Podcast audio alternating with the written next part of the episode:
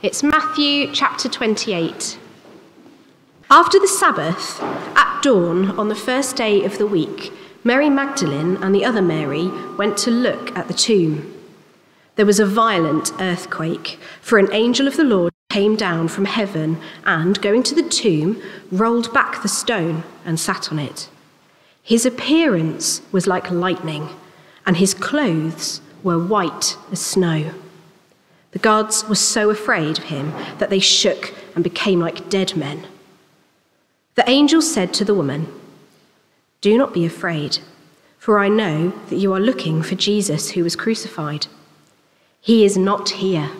He is risen, just as he said. Come and see the place where he lay. Then go and quickly and tell his disciples, He has risen from the dead and is going ahead of you into Galilee. There you will see him. Now I have told you. So the women hurried away from the tomb, afraid yet filled with joy, and ran to tell his disciples. Suddenly, Jesus met them. Greetings, he said. They came to him, clasped his feet, and worshipped him. Then Jesus said to them, Do not be afraid. Go and tell my brothers to go to Galilee. There they will see me. While the women were on their way, some of the guards went into the city and reported to the chief priests everything that had happened. When the chief priests had met with the elders and devised a plan, they gave the soldiers a large sum of money, telling them, You are to say, his disciples came during the night and stole him away while they were asleep. If this report gets to the governor, we will satisfy him and keep you out of trouble. So the soldiers took the money and did as they were instructed, and this story has been widely circulated among the Jews to this very day. Then the eleven disciples went to Galilee, to the mountain where Jesus had told them to go. When they saw him, they worshipped him, but some doubted. Then Jesus came to them and said, All authority in heaven and on earth has been given to me. Therefore, go and make disciples of all nations, baptizing them in the, fa- in the name of the Father and of the Son and of the Holy Spirit, and teaching them to obey everything I have commanded you. And surely I am with you always to the very end of the age.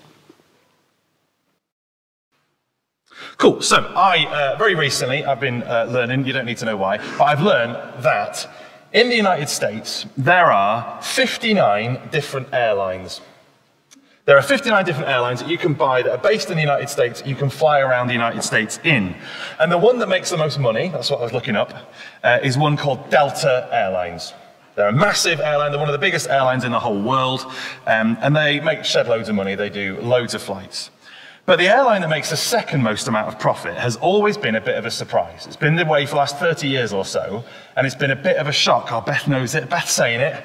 Uh, it is uh, a tiny little airline called Southwest Airlines.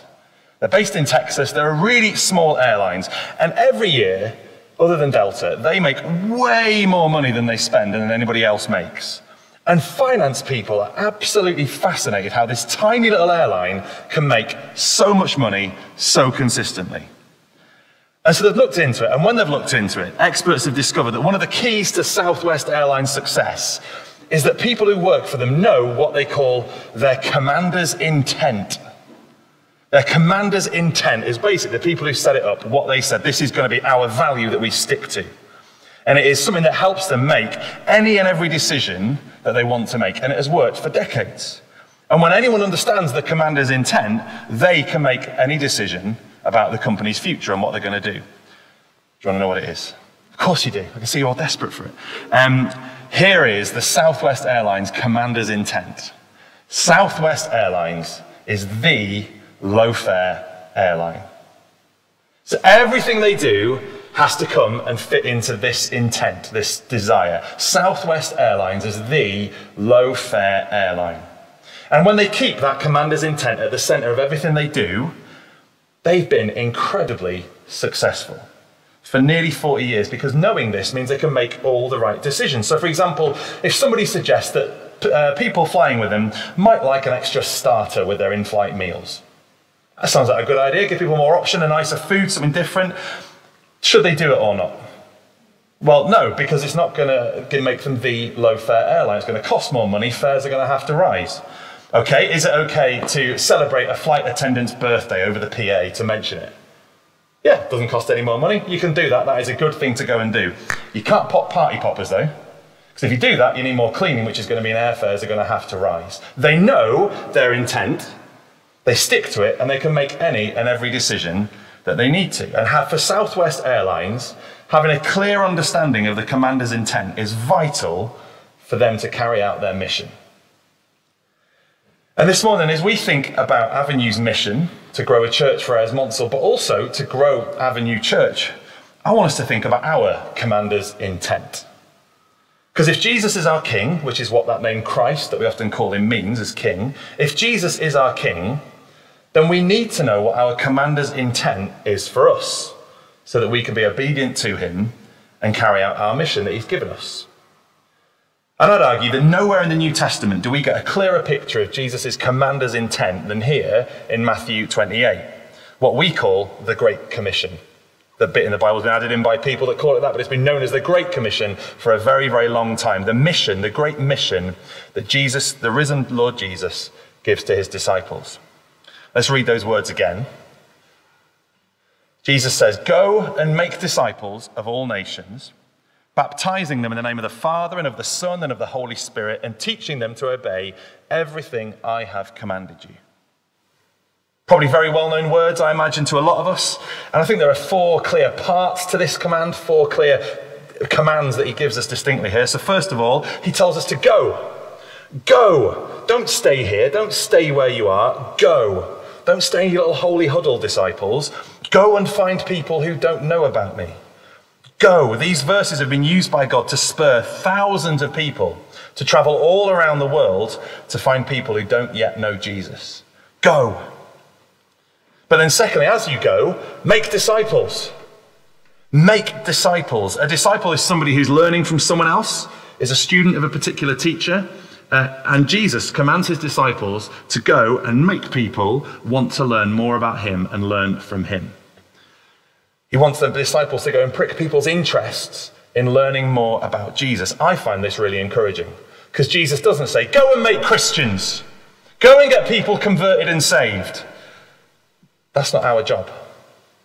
Our job is not whether people are saved or not. Our job is to go and make people interested in learning about Jesus, in talking about him with them. Whether they become Christians or not, that's not in our control. Instead, we are to go and find people and help them want to know more about Jesus. And we're not to let any prejudice or difference or discrimination get in the way of doing that. People are different to us, we're not to ignore them.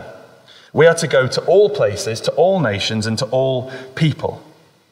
Go, make disciples for all kinds of people from all kinds of places. And thirdly, when they're saved, baptize them. Baptize them.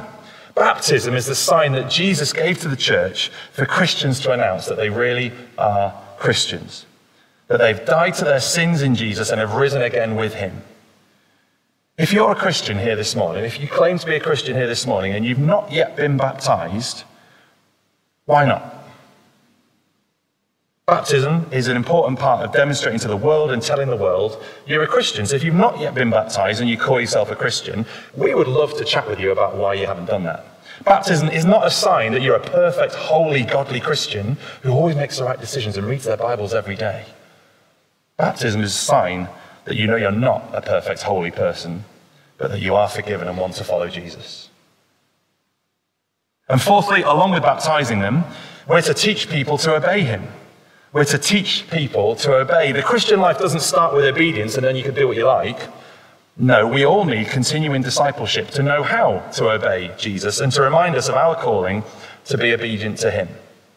So Jesus tells us that we need, all of us, need to continually be taught to obey everything he's commanded us. So, four simple steps go, make disciples, baptize, and teach. I think those are clearly our commander's intent. Those are the instructions that he gives to his disciples to obey. So, how do they obey this command? What happens after this moment that the disciples do? Well, we'll see, in order to obey through this command, all through the New Testament, they obey this, they fulfill this by planting churches. First, they do it there in Jerusalem after Pentecost, but then when persecution scatters them, they do it everywhere they go. And as a result, local churches are established all over the known world. Just listen to this list of just some of the names of places where churches are established in the New Testament Jerusalem, Antioch, Athens, Berea, Caesarea, Colossae, Corinth, Crete, Cyrene, Damascus, Derbe, Ephesus, Hierapolis, Iconium, Joppa, Laodicea, Lydda, Lystra, Pergamum, Philadelphia, Rome, Sardis, Sharon, Smyrna, Tarsus, Thessalonica, Thyatira, Troas, Tyre, and more. Churches all over the known world, healthy, gospel centered, local churches are and always have been God's plan for reaching the world. Places that go, places that send others to go and that make disciples and then baptize them and teach them to obey Jesus. Avenue Church is key to God's plan to reach Clarendon Park with the gospel. So, as we commit to one another, as we care for one another, as we rebuke one another in love, as we forgive one another and we ask for forgiveness from one another, as we pray for each other, as we mourn together, as we point each other to gospel hope in the face of tragedy and death, as we call each other to die to self and live for Christ, as we do all of this, we are being witnesses to the world around us. Ephesians 3, verse 10 to 11 puts it like this. His, meaning God's intent, was that now, through the church, the manifold wisdom of God should be made known to the rulers and authorities in the heavenly realms according to his eternal purpose that he accomplished in Christ Jesus our Lord. It was his eternal purpose to have Jesus sent to save us and then to establish churches to show off God's immense wisdom in saving us. And through churches, through God's communities, God plans for Christians to live Great Commission lives together, doing all four of these steps of the Great Commission together. See, the Great Commission wasn't given to each of the disciples individually, was it? They are all together there. Jesus tells them together, and so they go on mission together. We see that work itself out through Acts 2. On the day of Pentecost, the disciples are all together, and together they go out and preach together about Jesus. Peter and John go to the temple together in Acts 3 when they're arrested and threatened. And on their release, they go back to their church family who are praying together. In Acts 5, they're together when they deal with Ananias and Sapphira, and they're together when the Sadducees arrest them.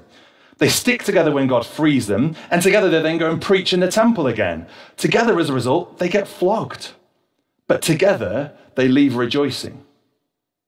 Together, they bury Stephen. When Saul is converted, he immediately joins with other Christians, Ananias, a different one, and then Barnabas. And he always travels with others on his missionary journey. So he's got Barnabas, Timothy, Luke, and others are always with him. Similarly, Peter, whenever he wanders around, he always looks for churches and other Christians to be with when he travels anywhere. Together, the church in Antioch show their love for the church in Judea when famine hits. Together, the church in Jerusalem pray for Peter's release when he's arrested in Acts 12. Do you see the pattern? There's this attitude that Christian life is often, it's me and Jesus. We're not meant to do that on our own. We are together saved to fulfill the Great Commission. God's plan is to fulfill the Great Commission through Christians working together and primarily in local churches. Mission, detached from a local church, is not what the Bible speaks about when it speaks about mission. The local church is God's plan for evangelism and mission in the world. So that's why in Romans 15, Paul can say that from Jerusalem and all the way around to Illyricum, I have fulfilled the ministry of the gospel of Christ. He says the gospel of Christ has been fulfilled in all of those areas, not because he's preached the gospel in every single place in that region, but because he knows that there are churches planted there. And the church is how the gospel is going to spread into individual neighborhoods. Local churches do local evangelism. All through the New Testament, the church is where evangelism happens. It's where baptism happens. It's where discipleship happens. And it's where new disciples come to learn what it means to follow Christ, to get baptized themselves, and are taught to go out again and make more disciples. The church is God's plan to fulfill the Great Commission. The church is God's plan to fulfill the Great Commission, and that hasn't changed for 2,000 years, and it isn't going to change for another 20,000 years. The church is where people see Jesus. Because the Bible says that the local church is the physical body of Jesus on earth. Have a look at Ephesians 1 22 and 23. It says, God placed all things under his, meaning Jesus' feet, and appointed him to be head over everything for the church, which is his body. The fullness of him who fills everything in every way. Jesus is in heaven now. He's in, he's in uh, with God at the right hand of the Father. People see Jesus by looking at the church. The local church is vital and desperate and important to the gospel mission getting out into the world. And this truth has fueled what we want to do in Eyres Monsell. It's fueled the way we want to grow a church for Eyres Monsell. It's directly in response to seeing this great commission and wanting to obey it in our commander's intent. So firstly, going.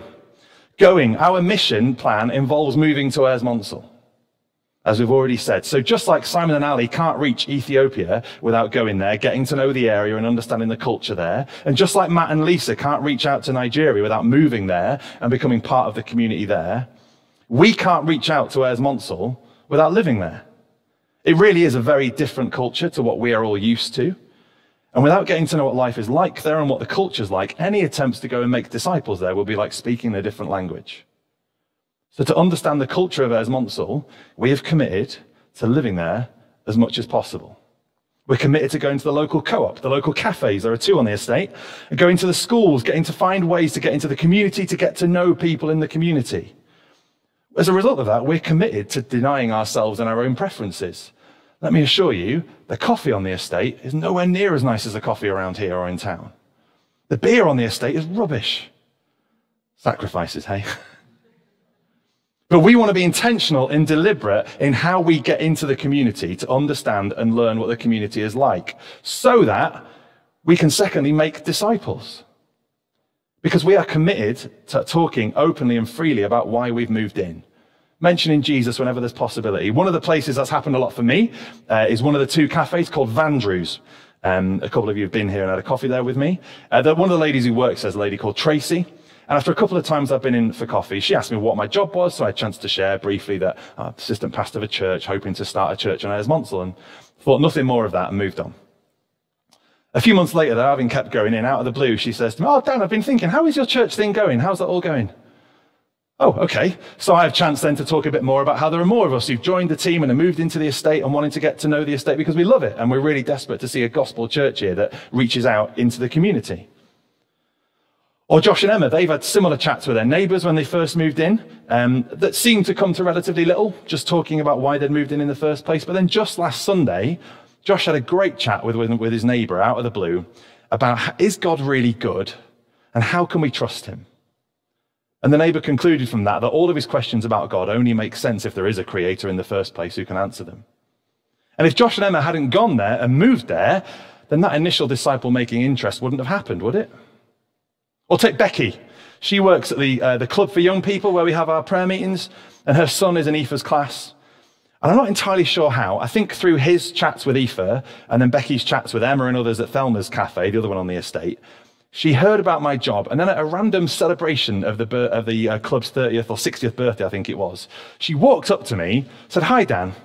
I've been meaning to come and talk to you for ages. I've been really anxious about what happens after we die, and I really wanted to talk to you about it.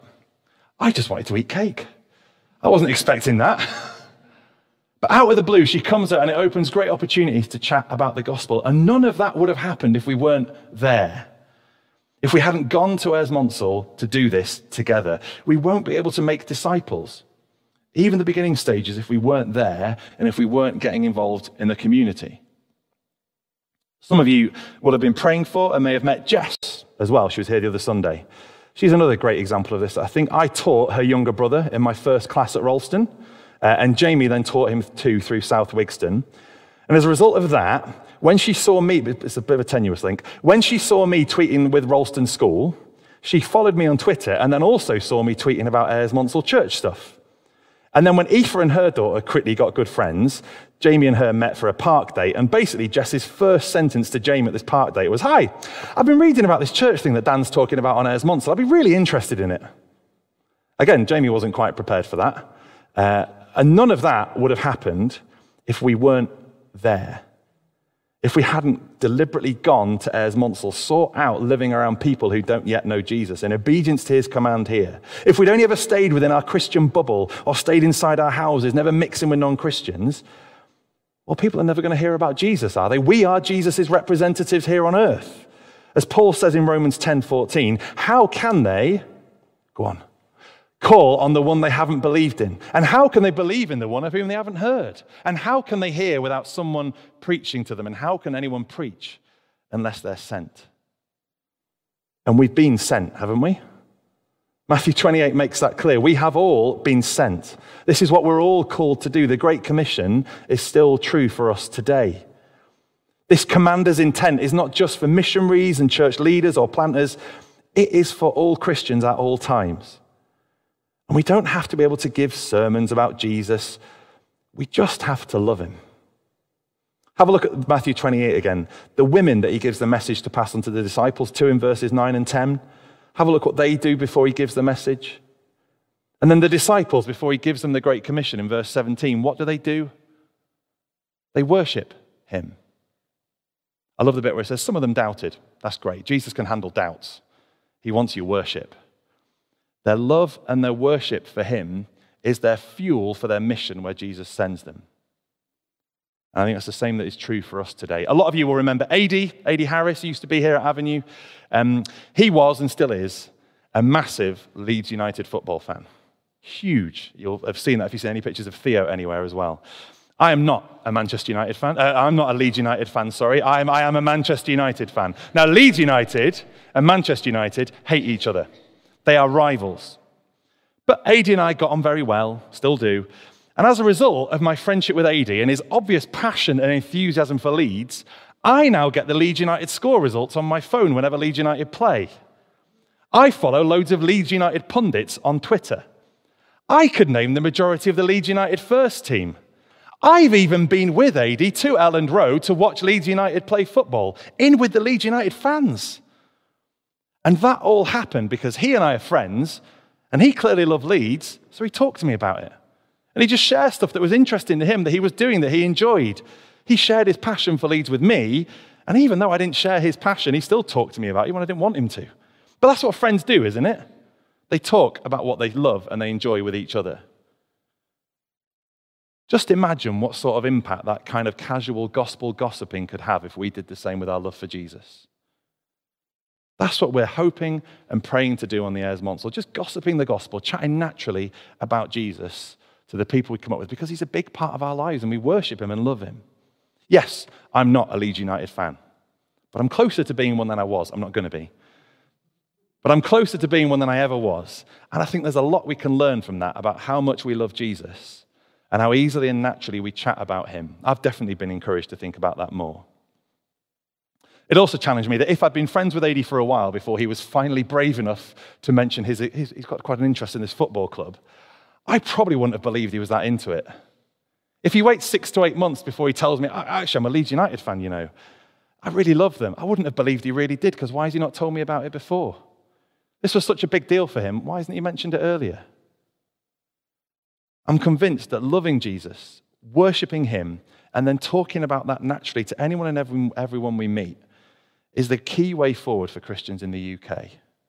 Be upfront about what we believe. Be natural and normal about it, like you might be with any other passion, but don't be ashamed of it or embarrassed about it. They're not embarrassed about their passions. Why should we be embarrassed about ours? Because what Eyres Monsell needs is what Clarendon Park needs, is what Ethiopia needs, is what Nigeria needs, is what the whole world needs. It needs Christians who are willing to go and make disciples wherever they are, whatever opportunities they get, through churches. Churches are God's chosen place to disciple people, to baptize them, to disciple them more, to train people in godliness, and to demonstrate the truth of the gospel as Christians love one another sacrificially and wholeheartedly. And Eyres Monsell needs a gospel church. And so does Clarendon Park. It needs a church where these things are all true, where they're seen, and where they're spoken about. As a team in Monsell, to try and keep ourselves focused, uh, we're regularly asking ourselves three key questions to help us keep our eye on our commander's intent and to remember that. So, as we study Ephesians together, as we hang out together, as we look at any bits of the Bible, we're looking to see what the Bible has to say about these questions, but we're looking to keep these questions at the front of our mind. I think they'd be great questions to keep thinking about for Avenue and for Clarendon Park too. So, firstly, first thing we ask is what is the gospel?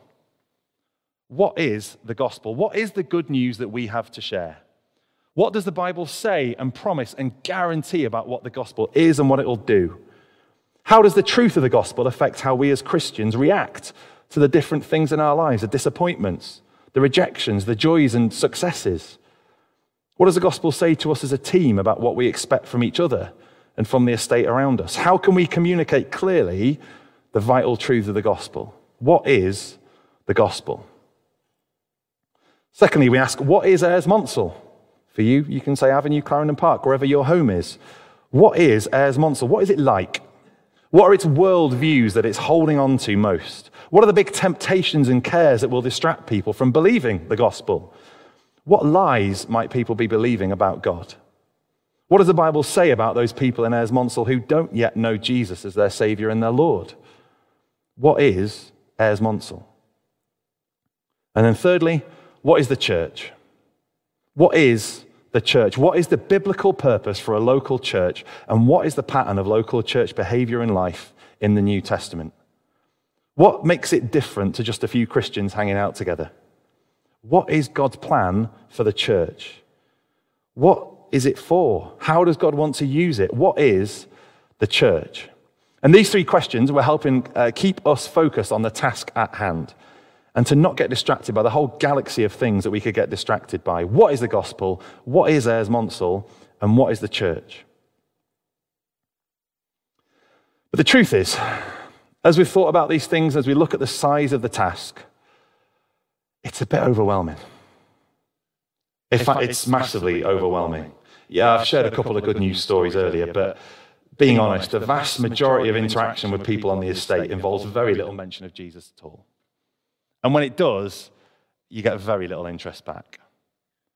And if I'm really honest, I am often just freaking out over how we're going to go from just being a group of Christians living in a place to becoming a church for Eyres Monsell. How do you get from that to this? And then, with my Avenue hat on, how on earth is Avenue going to make any difference in Clarendon Park? How are we ever going to see the gospel make an impact here? The size of the task is just too big, isn't it? The opposition to everything the church stands for is just too massive. We seem so culturally irrelevant as a church, don't we? How on earth are we going to see people come to know and love Jesus here? If we're honest, we haven't seen any conversions at Avenue for a few years now, have we? Why should that change? And that can be really discouraging, really demoralizing. So, what do we do in the face of that discouragement? Well, I think we need to hear what Jesus says either side of those verses in Matthew 28. Because Jesus gives us more than just his commander's intent, he gives us vital promises to help us carry out the task. Then Jesus came to them and said, All authority in heaven and on earth has been given to me. Therefore, as a result of all that authority being given to Jesus, Therefore, we can go and make disciples of all nations, baptizing them in the name of the Father and of the Son and of the Holy Spirit, and teaching them to obey everything I've commanded you. And surely, I promise you, I guarantee you in an unbreakable promise, I am with you always to the very end of the age. Two great, massive promises from Jesus. All authority has been given to him, and he's going to be with us all the way. Every single bit of authority over every single situation is Jesus's, and he will never leave us or forsake us. So when the mission we have feels overwhelming and undoable, we desperately need reminding of this truth, don't we? That Jesus promises to be with us in everything we do for him, whether it is successful or not. Although success isn't really whether people are saved or not, is it? Success is whether we're faithful in obeying Jesus' commands.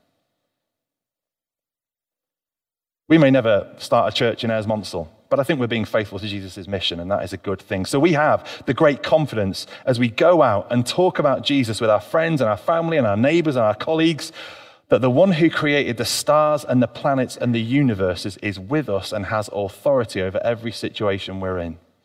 As we try and talk about Jesus with people battered by the storms of life, or when we feel battered by the storms of life ourselves, we can have confidence that the one who can calm the storms is right there with us. As we battle our own sicknesses and pains and worries, we can still go out knowing that the, knowing that the one who never met a sickness he couldn't heal is with us. And when the people we're desperate to talk about Jesus with seem so disinterested and spiritually dead, we can trust that with us we have the one who can raise the dead and breathe life into corpses.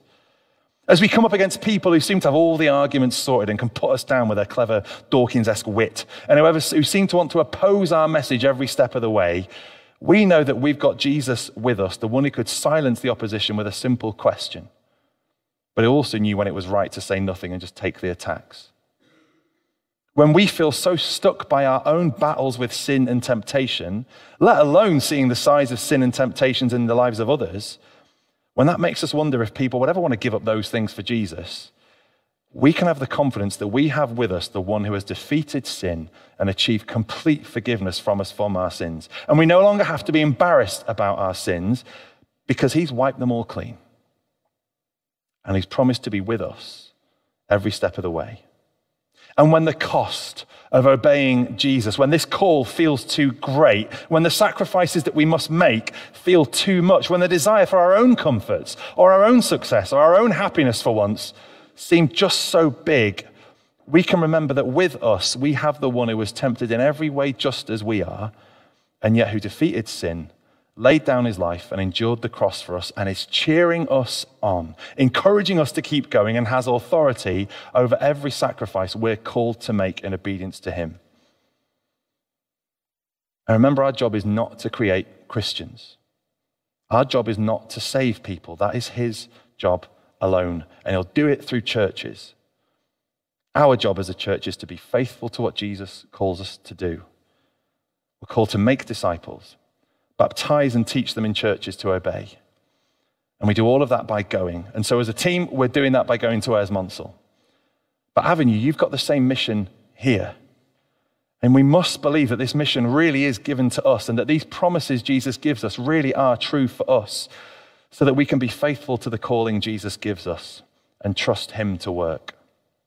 Doesn't mean it's going to be easy or that we'll see shed loads of conversions, but it does mean that we'll be faithful to our commander's intent. And it doesn't mean we've all got to preach.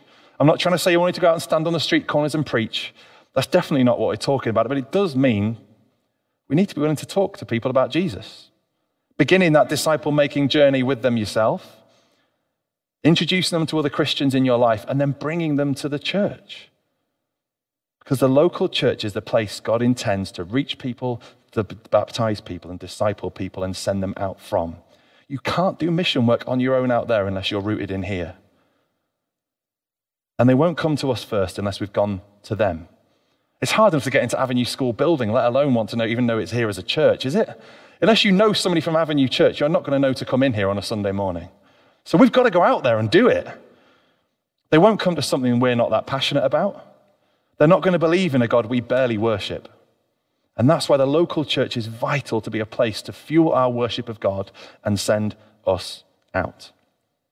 He sends us he promises to be with us so we can go and make disciples of all nations in Eyres Monsell, in Clarendon Park, in Ethiopia, in Nigeria, and the rest of the world. And through local churches, we can baptize and teach people to obey everything Jesus commands us. So, as we close, and I promise you this isn't one of those ones where I say as we close and then ramble on for 10 minutes. It says two minutes at the bottom of my Kindle, so that's all we've got. As we close, can I ask all of us as a church family to just do one thing to help us, particularly on Eyres Monsell, as this is an Eyres Monsell Sunday, to grow. Something we need more than anything else you can possibly do. We need your prayers. We, as a team, desperately need your prayers. No offense to the team, we're very stupid. And we forget these truths about Jesus so much. We forget that Jesus has got authority over every situation we're called into, and the storms of life feel overwhelming at points. Some of you know about some of the battles we've faced as a team over the last couple of years. We forget these truths and we get bogged down with this. So we need your prayers. We have doubts, we have struggles. So we need your prayers for us, and we need your prayers to ask Jesus to remind us of these truths himself. So please, can I ask everybody here, whether you're coming to Eyres Monsell or not, could you commit to praying for Eyres Monsell at least once a week? Hey, every day would be great, but just once a week. Pray for the team members, pray for our children, pray for me and Jamie as we try and lead wisely. We really need that. Pray for more people to join us. Pray for more gospel contacts and chances to chat about Jesus with people. Pray for the finances to do what we're convinced we need to do. If you need help with that, as Mike said earlier, there's the prayer diary. Eyres Monsell is mentioned in the prayer diary. Sign up to that. Or, even better, sign up to the prayer letter.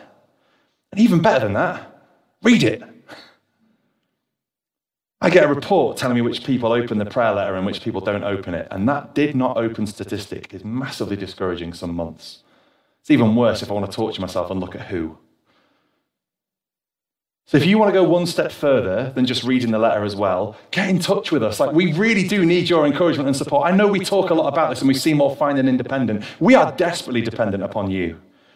So please ask us about specific things. Ask us about the things we've asked for prayer for. Send us encouragements. We desperately need you. And as a team, we forget the truth that Jesus tells us. So we need you to remind us and we need your support to remind us. So why not come tonight to 527 and pray more specifically for the work here?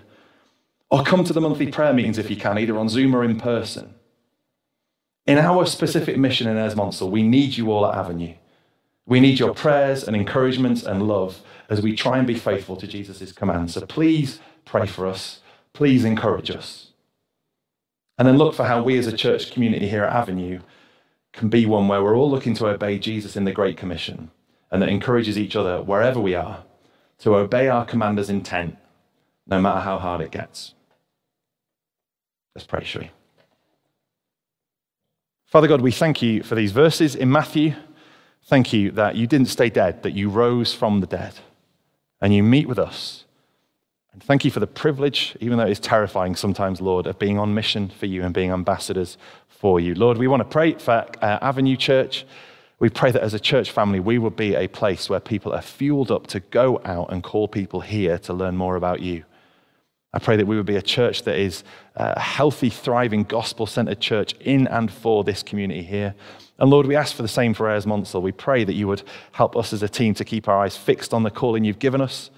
Uh, and I pray that you'd help us all to be faithful to obeying what you command us to do. Thank you for promises that you've given us, though, Lord. Thank you that all authority is yours. And whatever situation daunts us and overwhelms us at the moment, we can trust your sovereign power over and authority over. And thank you for that reassurance of your constant presence with us, no matter what. We all forget that so often, Lord, and I pray that you'd help remind us of that in the weeks and months and years ahead. Amen.